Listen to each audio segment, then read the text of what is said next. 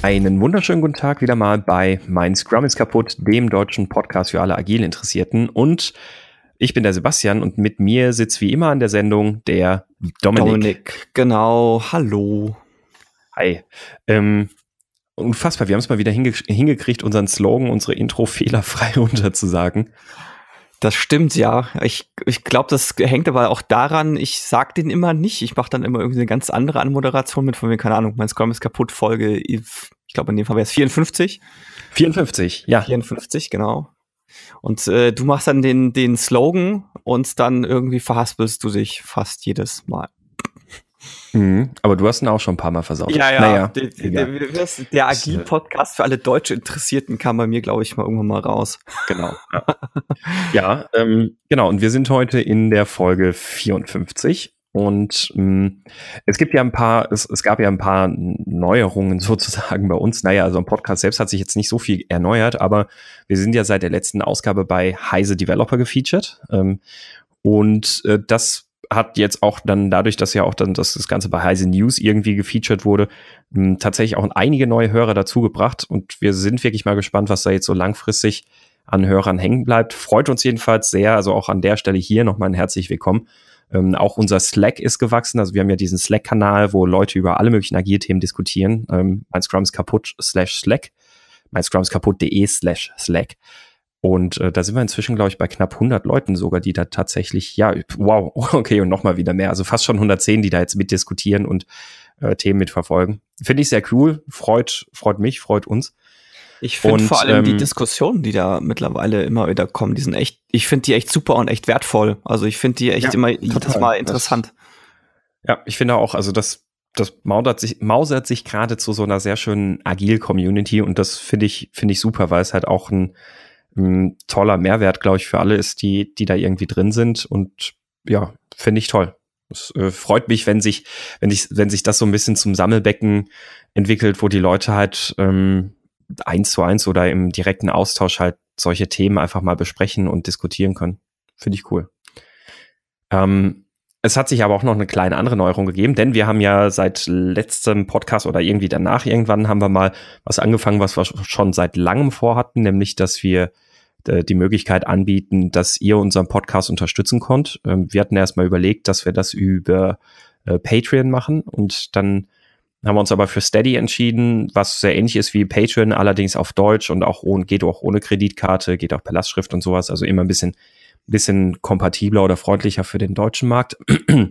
Und man mag es kaum glauben, aber tatsächlich haben wir auch schon unsere ersten Supporter und deswegen an dieser Hersteller auch nochmal ein ganz, ganz herzliches Dank an alle, die da den Podcast jetzt schon mit unterstützen. Und namentlich müssen wir natürlich auch jemanden nennen, denn äh, der David Hilmer, der hat das 8 Storypoint-Paket erworben und das bedeutet, dass er auch ein namentliches Dankeschön nochmal in der nächsten Podcast-Folge bekommt, was jetzt heute der Fall ist. Ja, ja vielen herzlichen Dank. Ist cool. Ja, von, von, meiner, ja, von meiner Seite natürlich auch herzlichen Dank. Ich finde es echt super. Ähm, das vor allem auch, also ich war eigentlich davon ausgegangen, dass dann eher so die meisten Leute so das 1-Euro-Paket oder so nehmen.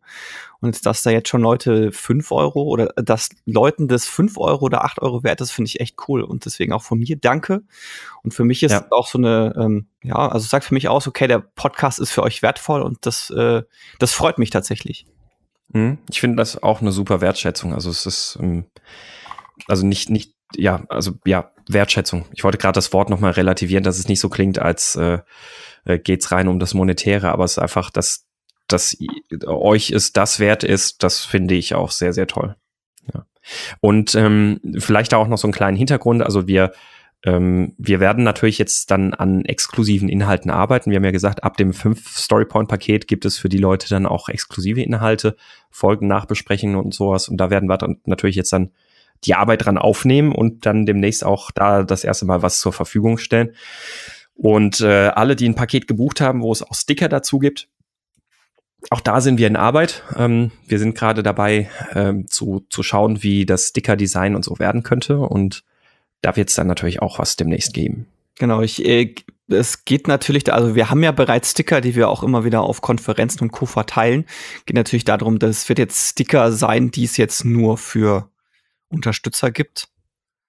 Ähm, genau. genau, insgesamt ein wichtiger Hinweis, der normale Podcast ist davon komplett unbeeinflusst. Also wir werden jetzt auch nicht jedes Mal wie heute so im Detail drüber reden, sondern das wird sich eher ans Folgenende verlagern.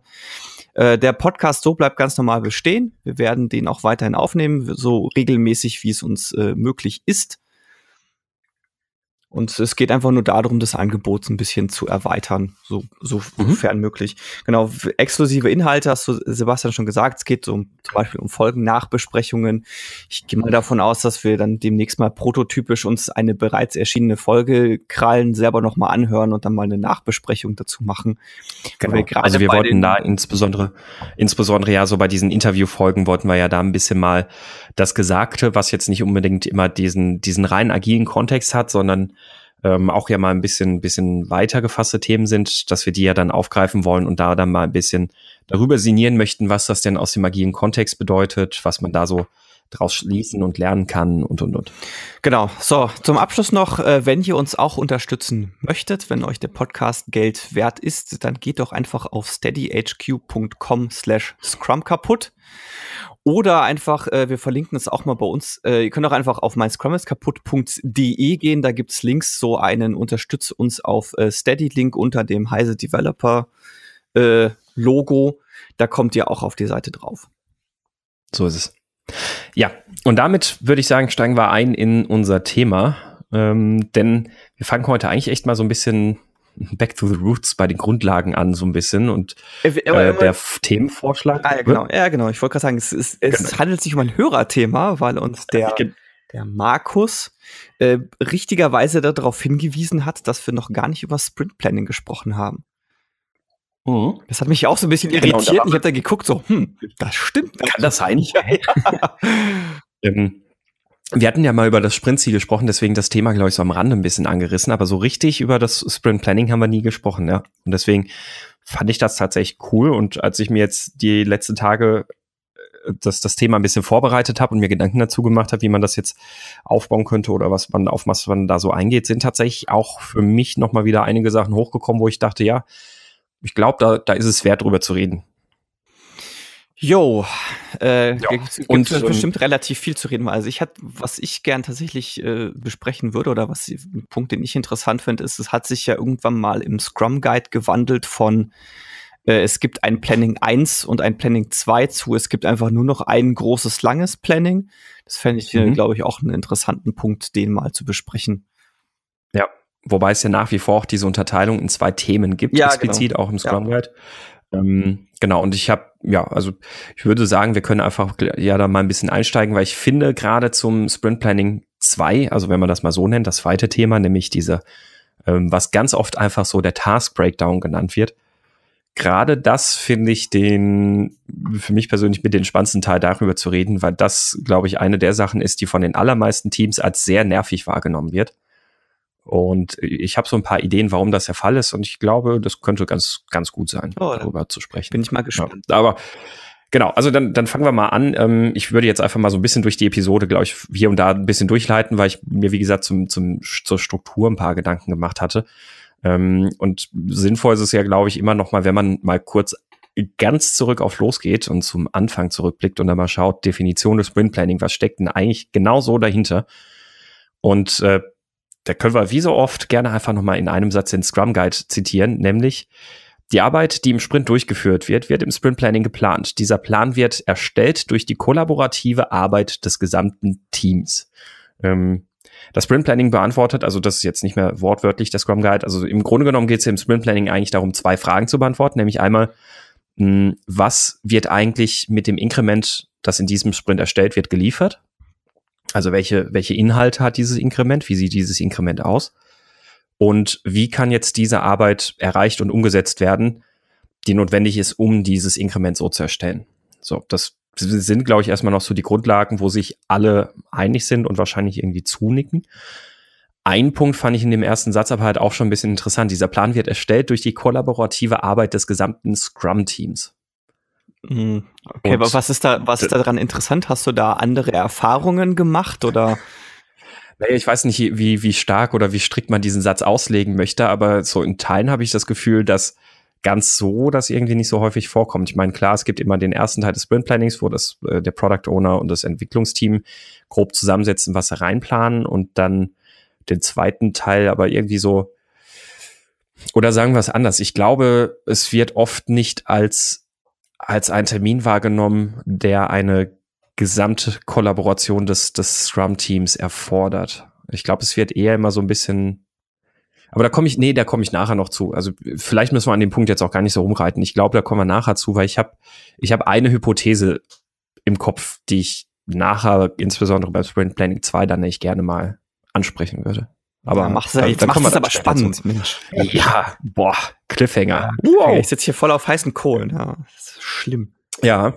Ähm, aber du hast jetzt gerade schon gesagt, also oder oder anders. Also wir haben ja wir haben ja im Scrum im Sprint Planning haben wir jetzt zwei Themen im Grunde genommen. Und zwar das erste, was kann in diesem Sprint erledigt werden? Und das zweite Thema ist, ähm, wie wird diese ausgewählte Arbeit nun erledigt oder umgesetzt? Und du hast jetzt gerade gesagt, der Scrum Guide hat ja eben früher explizit Sprint Planning 1, Sprint Planning 2 gehabt. Hm, hast du dir da mal Gedanken zu gemacht? Also glaub, hast du eine Idee oder hast du mal nachgelesen, warum das geändert wurde?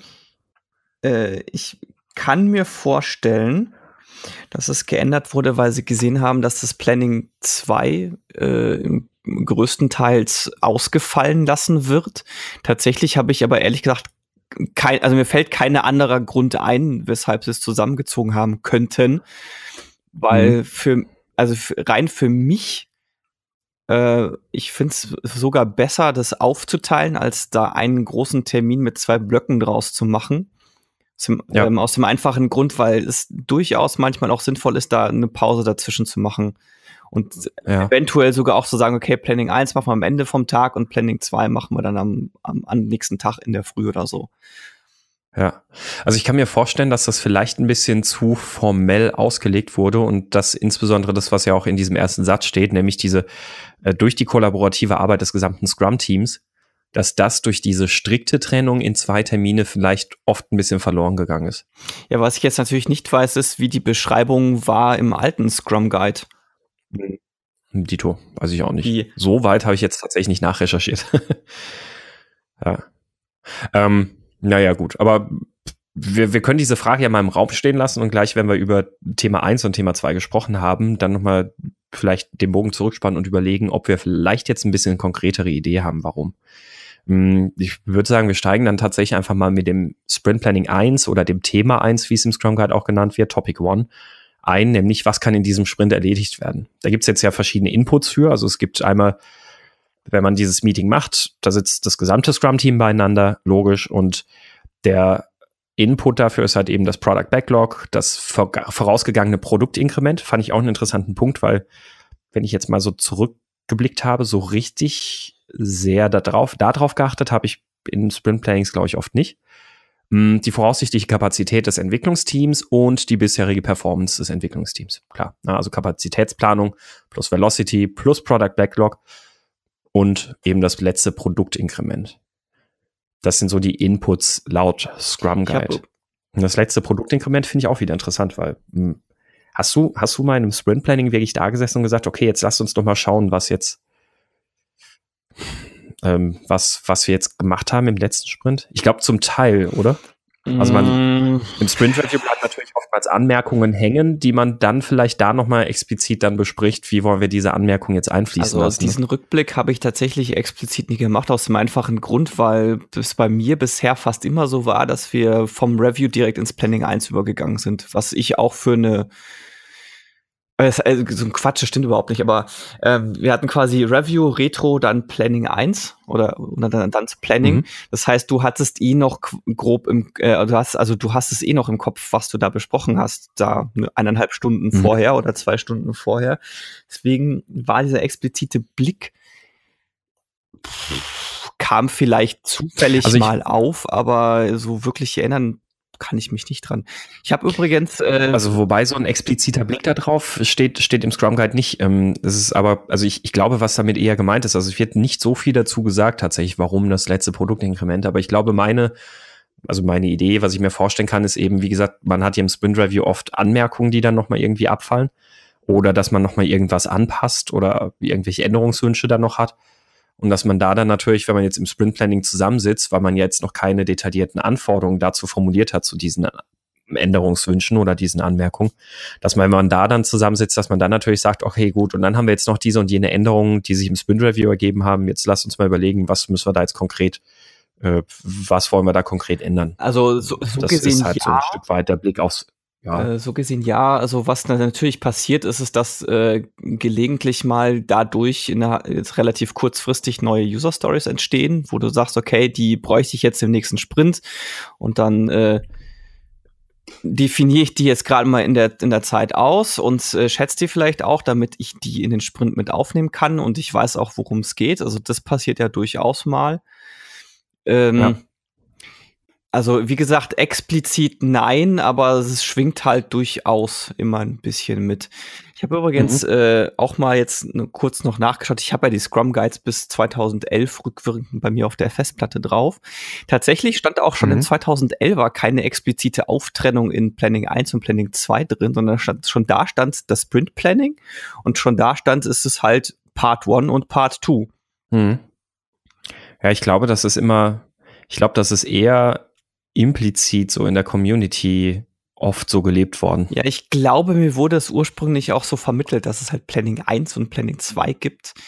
Äh, ja, ich fand es ja. nur gerade interessant für mich, so als äh, Selbstcheck zu sehen, dass das eigentlich schon seit sieben Jahren es ist äh, als Part, Part One so Part 2, aber ich finde, wie gesagt, aus diversen Gründen, da können wir vielleicht nachher nochmal ein bisschen drüber diskutieren, die Aufteilung in zwei unterschiedliche Termine sinnvoll. Ja. Ja, ich denke auch. Ähm, also da, da können wir ja dann nachher noch drauf eingehen. Mm, so an und für sich ist ja dann im Sprint Planning eins. Also was, was passiert da erstmal jetzt grundsätzlich? Also klar ist, äh, der Product Owner stellt noch mal ein Stück weit mh, mm, vor, was jetzt gerade so ansteht. Also das heißt, er sollte ähm, vorher schon eine Idee haben, was denn so ungefähr das Sprint-Ziel sein könnte. Ähm, das Sprint-Ziel wird ja dann vom gesamten Scrum-Team erarbeitet und formuliert. Ähm, allerdings hat der Product Owner erstellt hat eben schon mal vor, was, was sind denn eigentlich so diese Ziele? Also was wollen wir in diesem Sprint grundsätzlich erreichen? Auch wenn er natürlich den Umfang dessen nicht bestimmen kann, das macht ja das Entwicklungsteam. Das bestimmt selbstständig und komplett autark, wie viel es in einem Sprint machen kann. Äh, aber der Product Owner sollte natürlich eine Idee haben, wo die Reise hingeht. Also der sollte jetzt nicht, ähm, da haben wir, glaube ich, auch schon mal drüber gesprochen, gerade in, in dem Sprint-Ziel-Podcast, dass, dass es halt blöd ist, wenn der Product Owner so völlig wahllos da im Sprint Planning sitzt und irgendwie zehn Stories im Sprint sind und zehn davon behandeln komplett unterschiedlich andere Domänen. Ja, und so ein schön, ah, ich pick jetzt mal hier diese Story und dann die hier und dann die hier. Oh, das, das, das ist auch sowas, was ganz vielen also da, da stecken halt so viele Probleme drin in diesem Verhalten. Also dieses, ähm, die Priorisierung ist nicht klar und der Product Owner pickt sich den Sprint irgendwie so kreuz und quer aus dem, dem Backlog zusammen.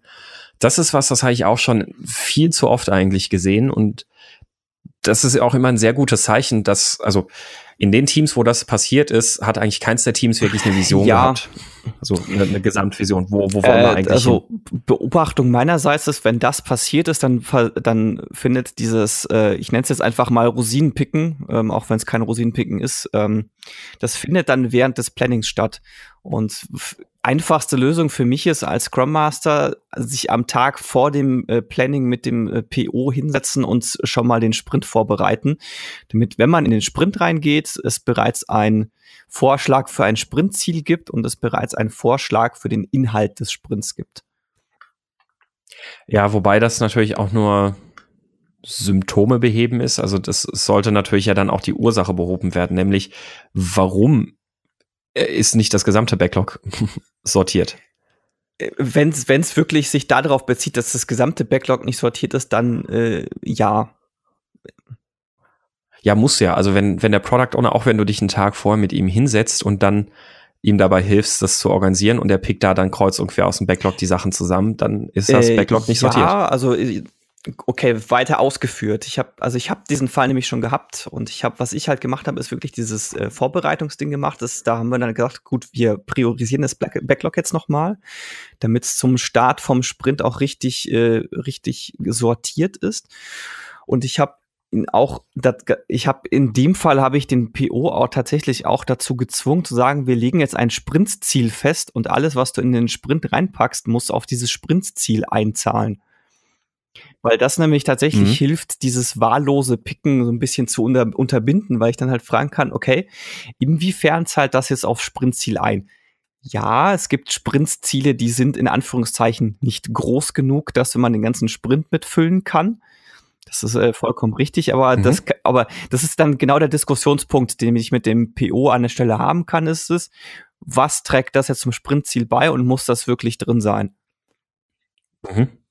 Aber äh, weiterhin ist ja dann immer noch die, die Gesamtreihenfolge des Backlogs offensichtlich Ja, und das falsch. ist dann der nächste Ansatzpunkt zu sagen, ist, dass man das nicht nur vor dem Sprintplanning macht, sondern dass man sich dann regelmäßig mit dem PO zusammensetzt und das, äh, das Backlog regelmäßig priorisiert. Wie gesagt, also es war für mich auch mal Teil der Vorbereitung ja. zu sagen, okay, was ist jetzt im Backlog drin?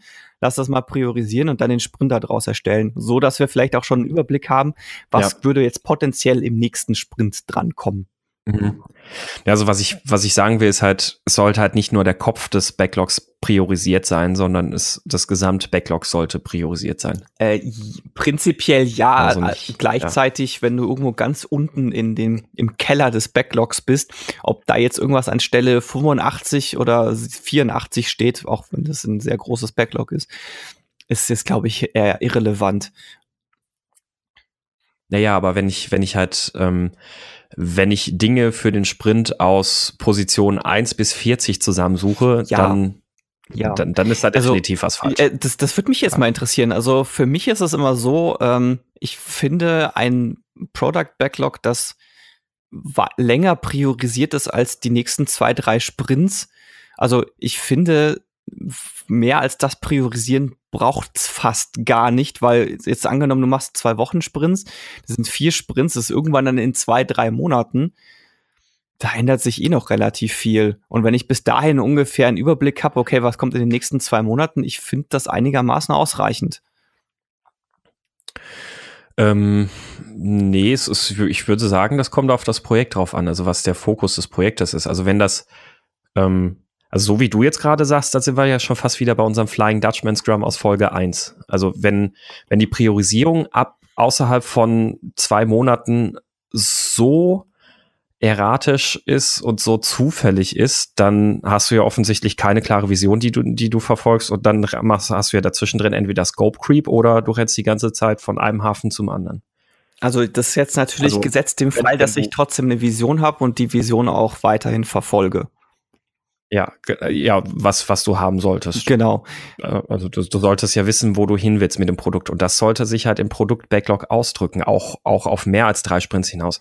Sicher nicht auf der Detailebene, dass du da drin jetzt genau abgewogen hast, ob jetzt äh, Anforderung X auf Position 61 oder auf Position 60 steht, aber du solltest ja trotzdem aus der Vision herauslesen, wo geht unsere Reise hin und welche Dinge, Dinge sind dafür wichtiger, welche Dinge sind dafür weniger wichtig.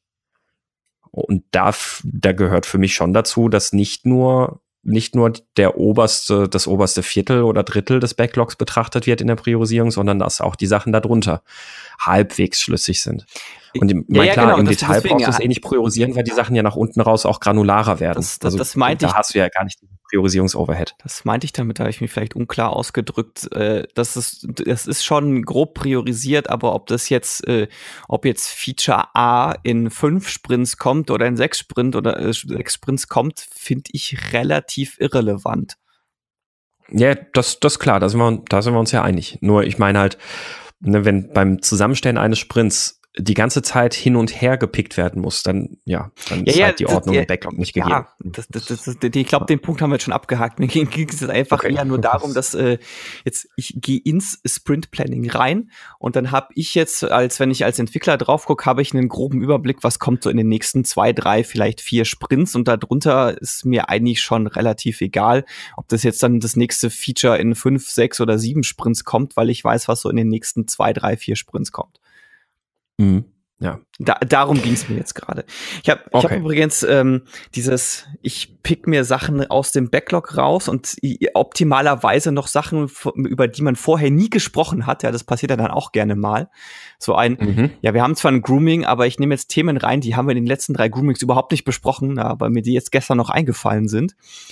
Mhm. Da sind wir. Oder weil der Vorstand gestern gesagt hat, oh, oh. Ja, wir haben da mal den lustigen Begriff des Lootbox-Plannings aus, äh, uns ausgedacht.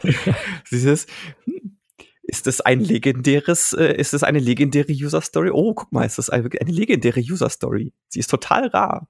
Und ich weiß nicht, mhm. was ich vorher bekomme. Mhm.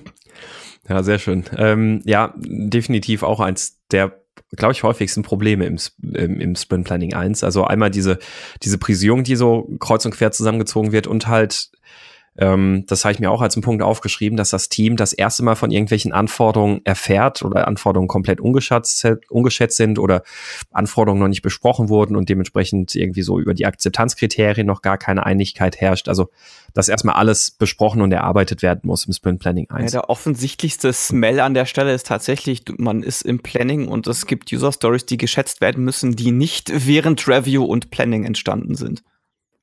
Ja, richtig. Und das, ähm, das ist echt, also das finde ich wirklich ein Problem, auch wenn der Scrum Guide gar nicht explizit in der Form irgendwas verbietet. Aus, aus meiner Erfahrung raus, aus meiner Praktik heraus oder Praxis heraus sollte das aber ganz, ganz selten vorkommen, dass im Sprint Planning Dinge besprochen werden, die das Team das allererste Mal sieht. Ähm, weil, weil das macht halt so ein Sprint Planning 1 wahnsinnig zäh. Ähm, und, und führt, also das, das sorgt erstmal für ganz viele Diskussionen und hin und her und sonst was alles. Da geht's dann viel erstmal, ist das überhaupt machbar? Können wir das überhaupt umsetzen? Sind die Abhängigkeiten erfüllt? Und, und, und. Also da, das, das zieht immer so einen Rattenschwanz nach sich, solche Diskussionen. Ja, das Refinement findet halt dann im Planning statt, ne? Genau, also es gibt ja nicht umsonst im Scrum Guide diesen Hinweis, dass das Backlog Refinement, also nicht das Refinement als Meeting, sondern ähm, insgesamt diese Tätigkeit, das Backlog zu verfeinern und zu überarbeiten, dass dafür bis zu zehn Prozent der Sprintkapazität genutzt werden sollten. Und das bedeutet natürlich, der, der Sprint sollte, also der nächste Sprint sollte halt kontinuierlich vorbereitet werden, indem sich das Entwicklungsteam mit dem Backlog auseinandersetzt, indem es vielleicht so einen explizit institutionalisierten Termin wie das Backlog Refinement gibt, wo man den nächsten Sprint bespricht und da ja eigentlich mit dem Ziel rausgehen sollte. Wir haben jetzt genug Sachen besprochen, dass wir einen nächsten Sprint planen könnten auf der Basis. Genau, generell sind wir halt da wieder beim Punkt ist, äh, beim Punkt, sei als äh, Product Owner oder komm vorbereitet ins Sprint Planning. Du weißt, was du im nächsten Sprint mhm. möchtest, du weißt, was das Ziel ist, du weißt, wie du das, also mit, mit welchen Inhalten du dieses Ziel erreichen kannst und sorgt dafür, dass das Team auch vorbereitet ist. Ja, ge ja genau. Wie gesagt, ne? also nicht, nicht einfach nur irgendwelche Brocken zum Fraß Ja, also optimalerweise ist halt so, dass ja. du, keine Ahnung, ich meine, heutzutage werden die meisten eh irgendein Jira, Redmine, sonst was Board haben, dass du das halt als, äh, dass der Entwickler halt auch vorher schon mal drauf gucken kann. Das ist, äh, dass du nicht irgendwie fünf ja. Minuten vorm äh, Sprint Planning, ah, so, jetzt habe ich's fertig. Dann, dann können sie sich halt nicht auch nicht drauf vorbereiten. Wenn du halt sagst, okay, hier, keine Richtig. Ahnung, ich bin am Vortag, bin ich schon fertig dann äh, kann man sich das halt vorher schon mal anschauen und sagen, ach genau, das war das Thema. Also ich, man kann sich halt als, als Entwickler inhaltlich auch schon mal drauf einstellen. Das finde ich tatsächlich relativ mhm. äh, sinnvoll. Ja. Werden jetzt nicht alle machen, also es gibt aber einige machen es halt auch. Nee, aber es ist, ja. Also im, im Grunde genommen kann man sagen, gute Smells dafür sind, wenn ihr im Sprint Planning erst Dinge schätzt, wenn ihr da erst über Akzeptanzkriterien sprecht, äh, wenn ihr da erst Anforderungen überhaupt das erste Mal besprecht, dann solltet ihr eure Praktik zum Backlog Refinement nochmal überdenken. Ja, ja, ja. Ja. Ähm, zwei Dinge habe ich eigentlich noch so auf dieser, auf, bei mir auf dem Zettel stehen, was, was so ein paar typische Probleme im Sprint Planning 1 angeht. Also wir hatten jetzt eben Anforderungen werden das erste Mal besprochen, äh, die Priorisierung ist nicht klar.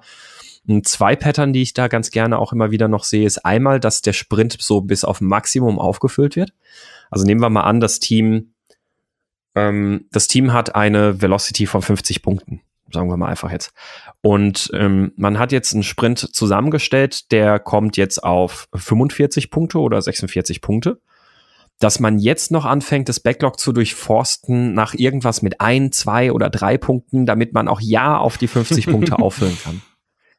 Das lasst es sein. Ähm, wir haben in der Folge über Slack schon mal drüber gesprochen. Ihr braucht gewisse kleine Puffer in euren Sprints für, für ein paar es, es werden immer Dinge schiefgehen. Das ist ja der Sinn und, oder der, der, das, der Tenor von Komplexität. Es gibt Dinge, die, die ihr nicht vorhersehen könnt. Ähm, ladet euch die Sprints nicht unnötig voll, sondern haltet euch einfach in die, an die Priorisierung, wie das Backlog geordnet ist und füllt im besten Fall so lange auf, bis ihr sagt, jetzt sind wir glücklich. Fangt nicht an, jetzt noch irgendwo unten irgendwelche Sachen reinzupicken, nur weil sie theoretisch gerade noch so passen könnten. Weil das, finde ich, sorgt nämlich dann immer dafür, dass diese, was ja auch in den agilen Prinzipien drin steht, diese Sustainable Pace, nachhaltiges Tempo, was das Team finden muss, dass das nie gefunden wird und man immer versucht hat, genau auf die exakte Punktzahl aufzufüllen. Es ist äh, lustig, dass du diesen Smell erwähnst, weil ich habe den ich kann mich nicht erinnern, dass ich den schon mal erlebt habe, weil es bei mir in der Regel, ja, bei mir ist in der Regel eher andersrum, dass der Product Owner mit viel zu viel um die Ecke kommt und man, äh, keine Ahnung, 10, 20 Prozent wieder rausschmeißt äh, um auf, ja. auf eine Menge zu kommen, wo man als Team sagt, ja, das ist in den nächsten zwei Wochen machbar. Aber das, äh, das ist interessant, dass du das sagst, weil ich glaube, da stehen auch gerade dann so ein bisschen zwei Philosophien ein bisschen dahinter, wie man das denn eigentlich dieses Auffüllen des, des also wie, wie man im, im Sprint Planning 1 vorgeht. Hm, so wie du das jetzt sagst, also ich schilder einfach jetzt gerade mal meine Beobachtung, so wie du das jetzt sagst, klingt das nach, der Product Owner kommt rein und sagt, das sind diese 15 Stories, die ich gerne umsetzen würde ähm, oder umgesetzt hätte und das Entwicklungsteam sagt dann, wie viel es davon schaffen kann. Ähm, mein Weg, wie ich es gerne gehe, ist, dass der Product Owner so ein bisschen eher auf der Tonspur beschreibt, welche Ziele es gerade gibt. Das Team kennt das Product Backlog ja und das, was oben steht. Und das Team füllt einfach ihren Sprint auf, bis sie sagen, jetzt ist voll. Also so nach dem Motto, okay, Anforderung eins können wir die in dem Sprint machen? Jawohl, passt, kennen wir, haben wir alles besprochen und kriegen wir auch hin, reingenommen. Anforderung zwei, jawohl, kriegen wir auch rein, zack, drin. Anforderung drei, mh, kriegen wir auch rein, zack, drin. Anforderung vier, ja, die kriegen wir auch noch hin. Anforderung 5, nee, hier ist jetzt Schluss. Ich, ich hangel mich da tatsächlich eher am Sprintziel entlang, zu sagen, okay, was ist unser Sprintziel? Was ist jetzt gerade drin? Es macht die Priorisierung Sinn? Müssen wir das noch vielleicht irgendwie umschichten? Und äh, was davon ist jetzt, also was glauben wir, ist realistisch machbar? Dann schmeißen wir den Rest mal raus und dann fragen wir den, fragen wir den PO auch nochmal, oder klar, das macht man ja eben kollaborativ und dann sagt der PO, nee, das mhm. Thema ist mir eigentlich wichtiger, lass das doch mit reinnehmen und das andere raus und dann ändert sich im Zweifelsfall halt das Sprintziel auch dadurch. Mhm. Uh, das finde ich aber. Hm. Das Sprintziel ist ja auch verhandelbar. Also ich komme mal, ich komme mal mit einem Sprintziel. Ja, ja, das, das, das, also das, das, das ist schon klar. Also Sprintziel ist natürlich verhandelbar. Ähm, äh, ich, also, hm, ich, also ich will jetzt nicht sagen Bauchschmerzen, das klingt so hart, aber was, was mir dabei so ein bisschen oder was mich dabei so ein bisschen irritiert, ist halt einerseits, dass dann halt auch wieder dieses Hin- und Her-Priorisieren gemacht wird. Also dann ist der Product Owner, ja, also ich finde, das ist einfach ein Zeichen dafür, dass die Priorisierung vorher doch nicht gut war. Wenn, wenn irgendwas rausgenommen wird, damit das andere doch noch reingehen kann, warum ist es dann nicht oben gewesen? Dann ist das andere ja doch wichtiger gewesen. Ich, ähm, Gegenbeispiel oder ich habe da oder wie also was halt sein kann ist, wenn du als ähm, Team-Sachen rausnimmst, dass gewisse Feature-Sets keinen keinen Sinn mehr ergeben, weil sie kein, kein Ganzes mehr sind. Und dann kann es Sinn machen, es noch mal, noch mal irgendwie umzuschichten, damit du den Sprint sinnvoll füllen kannst. Also das ist halt eine, das ist halt eine Mischung aus, als Product Owner, ja, ich habe zwar eine Priorisierung, aber in dem Moment, wo es noch mal umgeschichtet wird, merke ich, nein, Thema A ist mir doch wichtiger als Thema B. Ja, es kann ja sein, wenn die quasi irgendwie mhm. um eine Stufe auseinander sind. Das ist ja, das ist ja nicht so ein, nicht so, dass ich als äh, als PO mal genau weiß, das als erstes, das als zweites, das als drittes, sondern das ist ja schon eher ein sanfter Übergang zwischen den Prioritäten, würde ich jetzt mal behaupten. Und halt wie gesagt, dass wenn du einzelne Sachen mhm. rausschmeißt, mhm. dass halt ein, dass ein großes Ganzes oder ein Teil des Ganzen halt nicht so sinnvoll ist und du dann Teilaspekte im nächsten Sprint nachziehen müsstest und es aber als sinnvoller erachtest zu sagen, nee, lass es mal doch umplanen, dass wir das, das als Gesamtes im nächsten Sprint machen, damit wir da diesen Fokus auf diesen Block haben und dann machen wir dieses Mal doch einen anderen Block. oder umgekehrt, dass du sagst, okay, wir machen jetzt mhm. halt halt doch diesen okay. Block, äh, diesen, diesen Block, wo wir jetzt einen Teil rausgeschmissen haben, der ist halt gerade der wichtigere und machen den Rest dann im nächsten Sprint. Sowas kann es ja durchaus sein. Okay. Hm. Das ist interessant, weil genau dieses Phänomen habe ich zum Beispiel schon sehr lange nicht mehr gesehen ähm, weil ich aber auch die, die Product Owner versucht, da immer möglichst, möglichst sehr ein bisschen daran zu halten und sie, ihnen zu sagen, ja, angenommen du, also angenommen, wir kriegen in diesem Sprint dann aus irgendeinem Grund wirklich nur eine Sache umgesetzt, also so in der Vorbereitung zum Sprint Planning. Was davon wäre dir das Wichtigste? Ja, das wäre dann eindeutig das hier. Ähm, ne, also das äh, eigentlich, eigentlich komme ich da mit dem Product Ownern halt eher überein, dass es schon eine sehr klare, explizite Priorisierung ist, wo dann gar nichts mehr groß rumgerödelt wird. Und dann ist, also wie gesagt, da habe ich dann so die Abhängigkeit zwischen verschiedenen Themenblöcken eigentlich schon, weiß ich nicht, also ja, kann ich mich gerade nicht dran erinnern, ob das, wann das vorkam. Wäre jetzt definitiv auch der ähm, der Weg, den ich präferiere. Jetzt kann man es allerdings halt nicht verhindern, dass zwischen du bereitest das Planning mit dem Product Owner vor und das äh, Planning findet statt, dass halt dann doch noch mal irgendwie ein Kunde anruft und sich bei dem irgendwelche Prioritäten geändert haben. Mhm. Oder dass sich ein Management bei dir meldet und sagt, oh, wir haben gerade Arsch auf Grundeis, wir müssen Thema A jetzt doch vorziehen. Das kann ja, ja alles passieren. Ja. Ähm, anderer Aspekt ist, äh, ich glaube, da haben wir auch leicht unterschiedliche Wege dann. Ähm, zum, zumindest nehme ich das jetzt so wahr, dass das von dem, was du erzählst, geht der Product Owner schon mit einem sehr detaillierten Sprintziel in, in the Sprint Planning. Ähm, bei, bei mir halte ich das eher so, dass der Product Owner dem Team eher auch so eine Art Vision für diesen Sprint vermittelt. Also so ein bisschen eher auf der Tonspur. Ähm, unser Ziel wäre es jetzt in diesem Sprint, dass wir äh, Kunden aus dem System XY angebunden haben. Und ähm, dass, dass man sich daraus dann eben dann orientiert. Das heißt also, da braucht man jetzt bei den Stories gar nicht gegenhalten, matchen die mit dem Sprintziel oder nicht, weil das auch aus der Priorisierung dann schon hervorgeht. Ähm, und das Sprintziel wird dann, so wie es auch im Scrum Guide dann eigentlich dann äh, steht, dann halt anschließend gemeinsam formuliert. Mhm. Ja, äh, das hängt bei mir immer sehr stark von ähm, vom, vom, vom Umfeld ab. Also mit, mit mhm. was für einem Product Owner habe ich es zu tun, wie ist das Produkt? Weil ich, ich habe für mich einfach festgestellt, dass unterschiedliche Vorgehensweisen je nach ähm, Setting sinnvoll sein können. Mhm.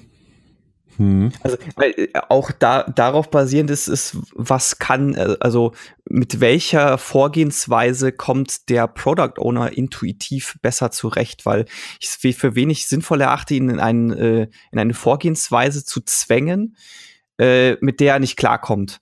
Und wenn er sagt, okay, wenn ich das anders aufzäume, wenn ich das, das Pferd von hinten aufzäume, ja, in, in, dem Fall, wenn der Product Owner damit besser zurechtkommt und das dem Team dann besser vermitteln kann, dann halte ich es für wenig sinnvoll, in, in irgendwas anderes reinzuzwängen.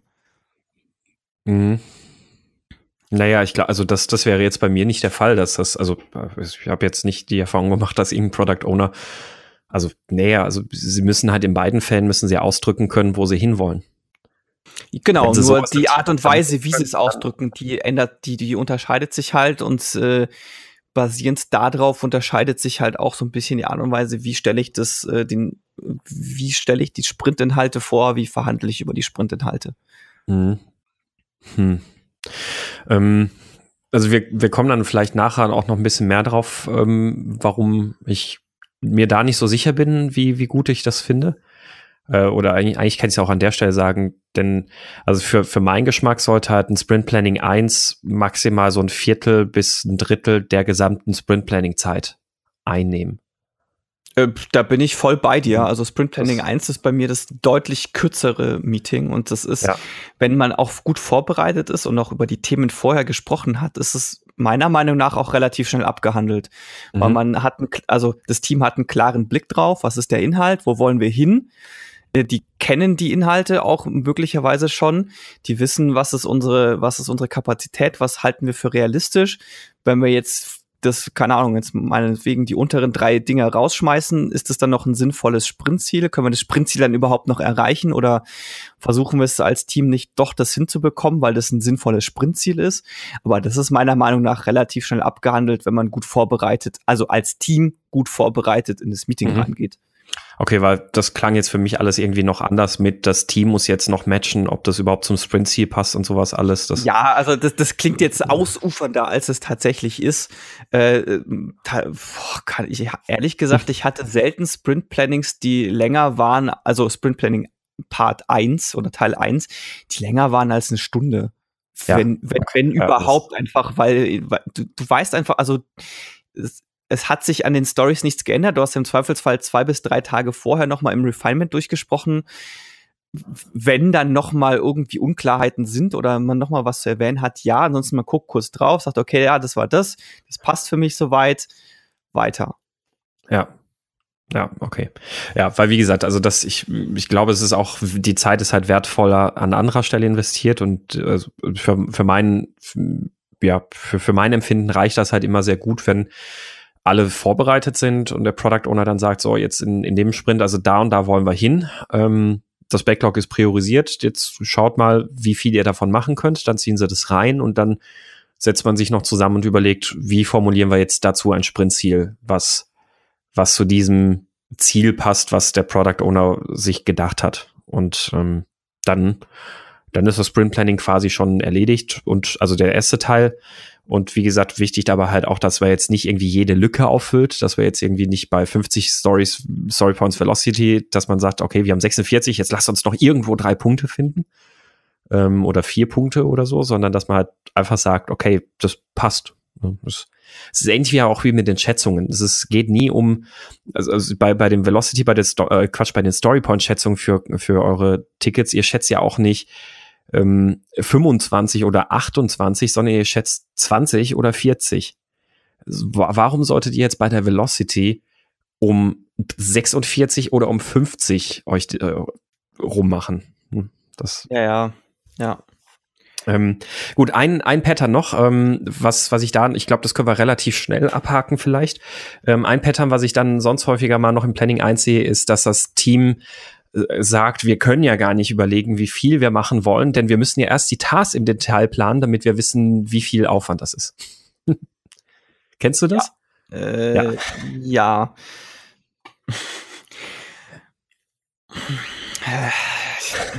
ja also mein, mein, mein also ich glaube, das kann man relativ einfach abhaken mit, ja, das Team hat einfach noch nicht verstanden, was es mit diesen Komplexitätsschätzungen, mit diesen relativen Schätzungen und der Velocity aus Sicht eines empirischen Messfaktors zu tun hat. Ja. ja. Die End. Ja, also die, da solltet ihr dann dran arbeiten, verstehen, warum, was drückt der die Velocity aus, was, was messe ich damit und wie messe ich sie richtig und damit halt auch rausfinden, dann, ja, was, was sagt sie mir aus? Weil es geht da nicht um die Detail-Task-Schätzungen, wie viel Aufwand dahinter steckt. Also äh, dort in Stunden geschätzter Aufwand dahinter steckt. Ja, also äh, ja, es ist dann, ich nenne es jetzt mal Teil der Verhandlungsmasse, wenn man ins Planning 2 geht und merkt, oh, das ist jetzt doch viel zu viel, aber genau. das ist mhm. halt so ein Gesamtding. Ähm, also die, die Aussage ist ja per se nicht komplett falsch, ja, weil man ja quasi im Planning 2 so ein bisschen den, äh, den Realitätscheck auch versucht zu machen. So, ist das überhaupt wirklich machbar in der Zeit, indem man es dann auch schon mal runterbricht, aber prinzipiell stehe ich da auf deiner Seite. Ja, die, die Sache ist ja auch, dass dieser Realitätscheck, da kommen wir gleich drauf, ohnehin ja nicht vollständig ist. Ganz Deswegen genau, ganz genau. Bringt, bringt das nichts. Ne? Also man sollte natürlich nach dem Planning 2, wenn man da jetzt schon merkt, okay, das, der, der Sprint ist eskaliert völlig, das dann klar, dann kann man das Sprintziel nochmal verhandeln und sollte auch und steht ja auch so im Scrum Guide. Ähm, aber es ist kein, ich brauche nicht erst Schritt zwei, um Schritt eins machen zu können. Ja, genau, genau. Das, das ist eher, das geht so ineinander über und das ist halt, deswegen ist es, glaube ich, auch ein Meeting und nicht zwei mit in zwei Teilen, einfach weil sich das weil sich die beiden Teile gegenseitig beeinflussen. Also Richtig. quasi ja. Teil 1 geht in Teil 2 über und dann quasi nochmal von Teil 2 in Teil 1 und einfach merkst, okay, um, da müssen wir jetzt doch nochmal irgendwie umschichten oder jetzt, wo wir es runtergebrochen haben, stellen wir fest, dass äh, es sinnvoll wäre, noch, keine Ahnung, Story die eine Story doch rauszuschmeißen, weil die gerade überhaupt gar keinen Sinn macht oder noch eine andere mit reinzunehmen, weil wir die bei der Gelegenheit äh, sinnvoll mit umsetzen könnten, weil die gut in den Fokus reinpasst, so ein Zeug. Ja. Genau, so und wenn das, wenn das alles erledigt ist, dann ist man mit dem ersten Thema für Sprint Planning durch. Der Output sollte sein, dass ich eben jetzt einen Sprintziel erarbeitet habe. Ähm, und äh, ein, also im, im Scrum Guide wird das ein Objective genannt, in der deutschen Fassung eine Messlatte. Also das ist die Messlatte, die wir erreichen wollen oder die wir setzen wollen. Ähm, und dass dieses Sprintziel als formulierter Satz natürlich auch beantworten sollte, warum dieses Produktinkrement denn eigentlich geschaffen wird. Das ist auch nochmal ein ganz guter Sanity-Check. Eigentlich wissen wir, warum wir das tun, warum die Sachen jetzt wichtig sind. Ähm, weil, warum ist immer ein wichtiger Faktor. Autonomy, Mastery, Purpose, Purpose, ja, intrinsische Motivation und so, ne? Ja, das Schöne ist mit dem Warum ist äh, ganz oft, wenn man den Leuten die, die, diese Frage stellt, auch einem PO, warum möchtest du das haben, dass sie also, dass sie dann anfangen zu überlegen, so, ja, stimmt, warum eigentlich? Und dass sie dann auch einen guten Grund für finden müssen. Also, es ist zwar, es kann manchmal für die Person lästig sein, aber es ist tatsächlich eine wertvolle Frage, die zu wertvollen Ergebnissen führt. Weil ich ja. mich damit, ich muss mich inhaltlich damit auseinandersetzen, was wird hier umgesetzt und ergibt das alles überhaupt einen Sinn und äh, zahlt es überhaupt darauf ein, wo ich letztendlich hin möchte? Also, mhm. weil dieses, dieses Warum in dem Fall ja auch beantwortet ja auch die Frage, das, was ich jetzt im nächsten Sprint mache, zahlt das in irgendeiner Art und Weise auf die Vision des Produkts ein? Richtig. Gut, ähm, wir haben jetzt 46 Minuten im Podcast zum Sprint Planning Thema 1 verbracht. Ich glaube, Thema 2 werden wir in der restlichen Zeit nicht mehr reinkriegen oder es wird eine ja. sehr lange Folge, ne? Ja, ich würde auch sagen, wir machen einfach äh, Sprint Planning 1 und Sprint Planning 2. Ja. sehr gut. Ja, äh, genau, würde ich sagen, dass, dass wir dann an der Stelle hier einen Cut machen und dann die nächste Folge ähm, wird dann ein Sprint Planning 2 Podcast. Und äh, der wird dann natürlich in Kürze folgen. Mm, was, was dann an der Stelle jetzt dann noch fehlt, sind dann natürlich wie immer mal wieder die Picks der Woche. Der Pick der Woche. Ja, ähm, Dominik, hast du bei den Picks der Woche, was hast du diese Woche mitgebracht? Äh, ich habe das Tabagotchi mitgebracht. Das Tabagotchi das Tab genau wie das Tamagotchi nur äh, geschrieben Tabagotchi, also wie der Browser Tab. Das ist nämlich ein Plugin für den Chrome und das ist ein äh, ja so ein kleines Tierchen, das äh, erscheint, wenn man einen neuen Tab aufmacht und das zufriedener ist, je weniger Tabs man gerade offen hat. Es geht, mhm. das soll quasi ein bisschen dazu motivieren, nicht zu viele Tabs zu öffnen. Äh, das ich finde das ganz cool. Also es ist auch so ein, ähm, also das hat so drei Evolutionsstufen. Man erreicht die relativ schnell und dann bleibt es leider auf Evolutionsstufe drei auch irgendwann stehen. Ich weiß nicht, ob keine Ahnung, ob da irgendwann mal ein Update kommt, dass es noch mehr Evolutionsstufen gibt. Aber es ist dann schön zu sehen, wenn man dann ganz viele Tabs offen hat, wenn dann das dann auf einmal irgendwelche kleine Häufchen hinterlässt und sich mhm. dann richtig verärgert ist. Also ich finde, ich finde es ganz nett und das ist für mich immer so ein Hinweis, so, oh, äh, du sollst mal gucken, die ganzen Browser-Tabs, die du offen hast, da ist auch garantiert noch irgendwas drin, was du zwar mal lesen wolltest, aber jetzt eh nicht mehr lesen wirst. Komm, mach's zu. Ja, das ist, äh, ist eine coole Idee. Ähm, ich habe mir, seit, seit ich vor ein paar Monaten auf mein neues MacBook gewechselt habe, habe ich mir angewöhnt, aus Gründen der Akkulaufzeit äh, meine Tabs sehr viel weniger exzessiv zu nutzen. Also vorher habe ich das immer so gemacht, je nach Thema. Also ich habe immer zu verschiedenen Themen, zu, zu verschiedenen Domänen und Projekten und sowas habe ich dann ein Fenster offen gehabt und in diesem Fenster die dazugehörigen Tabs. Ein bisschen wie so eine Projektumgebung in einer Entwicklungsumgebung kann man sich das vorstellen. Äh, was aber halt natürlich zu einer katastrophalen Akkulaufzeit geführt hat. Und es ist auch ein bisschen wie beim Aufräumen, wenn man irgendwelche Sachen anlagert, wenn ich sie halt nach drei Wochen nicht angeguckt habe, dann werde ich sowohl auch nie angucken und dann werde ich es auch nicht brauchen und dann sollte ich es aber einfach wegmachen.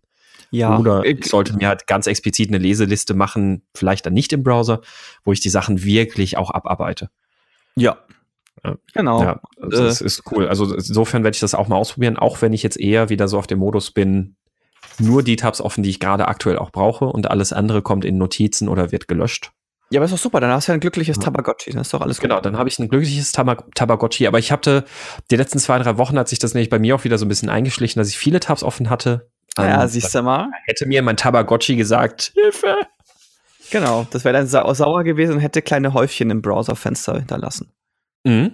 Also das ist dann nur in dem Tab, den du öffnest, da siehst du dann diese kleinen Häufchen, aber das ist dann sehr lustig, wie ja. sich das auch aufregt. Ja, stimmt. Ja, cool. Ähm, mein Pick der Woche ist ähm, ein, ein Blogpost mal wieder. Ähm, und zwar ist der von Warren äh, Verasingham, Verasingham oder Verasingham oder irgendwie so. Ähm, ein Software Developer at Pearson, Economist at Heart. Aha. Hm. Ähm, und zwar hat er bei Medium einen Blogpost gemacht äh, unter dem Titel Seven Things You Don't Know About Agile Architecture. Und ähm, ich finde, dieses Thema Architektur im agilen Umfeld ist halt immer wieder ein sehr spannendes Thema, weil viele Menschen mit dem typischen Software-Hintergrund hat, von sich aus immer ein bisschen dazu geneigt sind, eher zu sagen, ja, wir müssen die Architektur aber erstmal komplett auslegen, bevor wir überhaupt mit irgendwas anfangen können zu bauen. Ähm, mhm. Auf der einen Seite sagen sie, okay, wir wollen aber agil arbeiten, auf der anderen Seite sagen sie, aber da müssen wir schon einen genauen Plan haben. Das passt ja irgendwie immer nicht so, so, so ganz zusammen. Hm, denn auch so ein Big Design Upfront Architektur, ja, sie impliziert halt oder sie, sie nimmt halt an, dass ich die Dinge, also dass ich die Dinge und die Zukunft vorhersagen könnte. Aber also wenn, wenn wir da, wenn wir schon agil arbeiten und es bei den Anforderungen akzeptieren, dass wir das nicht können, warum versuchen wir es dann auf der technischen Ebene, wo es noch ungleich viel mehr weh tut? Ähm, deswegen, ich finde das einen sehr interessanten Artikel, weil er das, das Thema auch aus verschiedenen ähm, Perspektiven erläutert und gibt auch ein paar interessante Anregungen mit. Ne? Also zum Beispiel bei der Architektur aim for sooner rather than faster. Also es geht nicht darum, dass du eine Architektur erreichst, mit der du schnell Dinge umsetzen kannst, sondern mit denen, mit denen du früh Dinge umsetzen kannst, was ein Unterschied ist, weil etwas, was, was schnell ist, ist nicht unbedingt was, was auch toll manövrierfähig ist. Ähm, also nimmt da so das, das Bild von einem Dragster, der, der ist super schnell, aber der kann halt nur geradeaus. Ähm, ein Toyota Prius dagegen äh, ist halt insofern agil, weil der, der kann halt nach links und rechts ohne Probleme steuern. Also es ist ähm, immer noch mal ein Unterschied zwischen Sooner und äh, Faster. Ja, und bringt wirklich ein paar schöne Analogien und Bilder mit rein, äh, aus verschiedenen Büchern auch, die da drin referenziert sind. Deswegen, ich finde das einen extrem interessanten ähm, Artikel, sehr, sehr schön aufgebaut und das ist mein Pick der Woche. Wäre auch, glaube ich, mal ein interessantes Thema für einen eigenen oh, Podcast. Ja, ja. agile Architektur. Architektur. Mhm. Laden wir uns dann einen Softwarearchitekten ein. Ja, genau. Ähm, du, es gibt, es gibt auch Softwarearchitekten, die emergente Architekturen und agile Architektur leben. Ja, klar. Ähm, es, glaub, also würde ich jetzt gar nicht mal äh, widersprechen. Ja, äh, dein, dein Lachen hat nur gerade so ein bisschen äh, darauf hingedeutet, dass, dass, dass du eher die Erfahrung mit den Architekten gemacht hast, die Big Design Front leben. Ja, es ist, das ist halt so ein, es ist so ein bisschen bekannter Smell in der Regel. Aber ja. das ist ein, ein eigenes, äh, eigenes, eigenes Thema, Thema für, für, einen anderen Tag, für einen eigenen Richtig, Podcast. genau. Ja, das ist mein Pick der Woche. Ja, dann ansonsten würde ich sagen, dann sind wir für heute durch. Es gilt wie immer, dass wir uns natürlich über eure Bewertungen und Kommentare und Kritik und ähnliches freuen. Also auf der einen Seite könnt ihr das im Slack machen, mein scrumskaputt.de slash Slack, äh, über Twitter, Scrum äh, twitter.com slash scrum kaputt, ähm, bei iTunes natürlich. Äh, bei iTunes sind ein paar Bewertungen dazugekommen. Es wäre natürlich super, wenn ihr da auch bewertet und auch vielleicht was dazu schreibt. Aber bei Facebook könnt ihr natürlich auch bewerten. Da sind auch, da ist jetzt eine Fünf-Sterne-Bewertung sogar dazugekommen. Herzlichen Dank dafür. Äh, das heißt, äh, ja, Bewertungen, Kritik, Kommentare gerne überall hinterlassen, wo möglich. Und wir freuen uns natürlich auch über eure Themenvorschläge weiterhin, äh, die ihr einreichen könnt über thema at mindscrumskaputt.de oder halt auf einem der anderen Kanäle. Das jo. war's dann für heute, für diese Woche. Dann sagen wir mal einen herzlichen Dank an die Supporter und einen schönen Tag oder Abend oder schöne Fahrt oder was auch immer ihr gerade macht, während ihr diesen Podcast gehört habt. Und bis zum nächsten Mal. Genau, bis dann.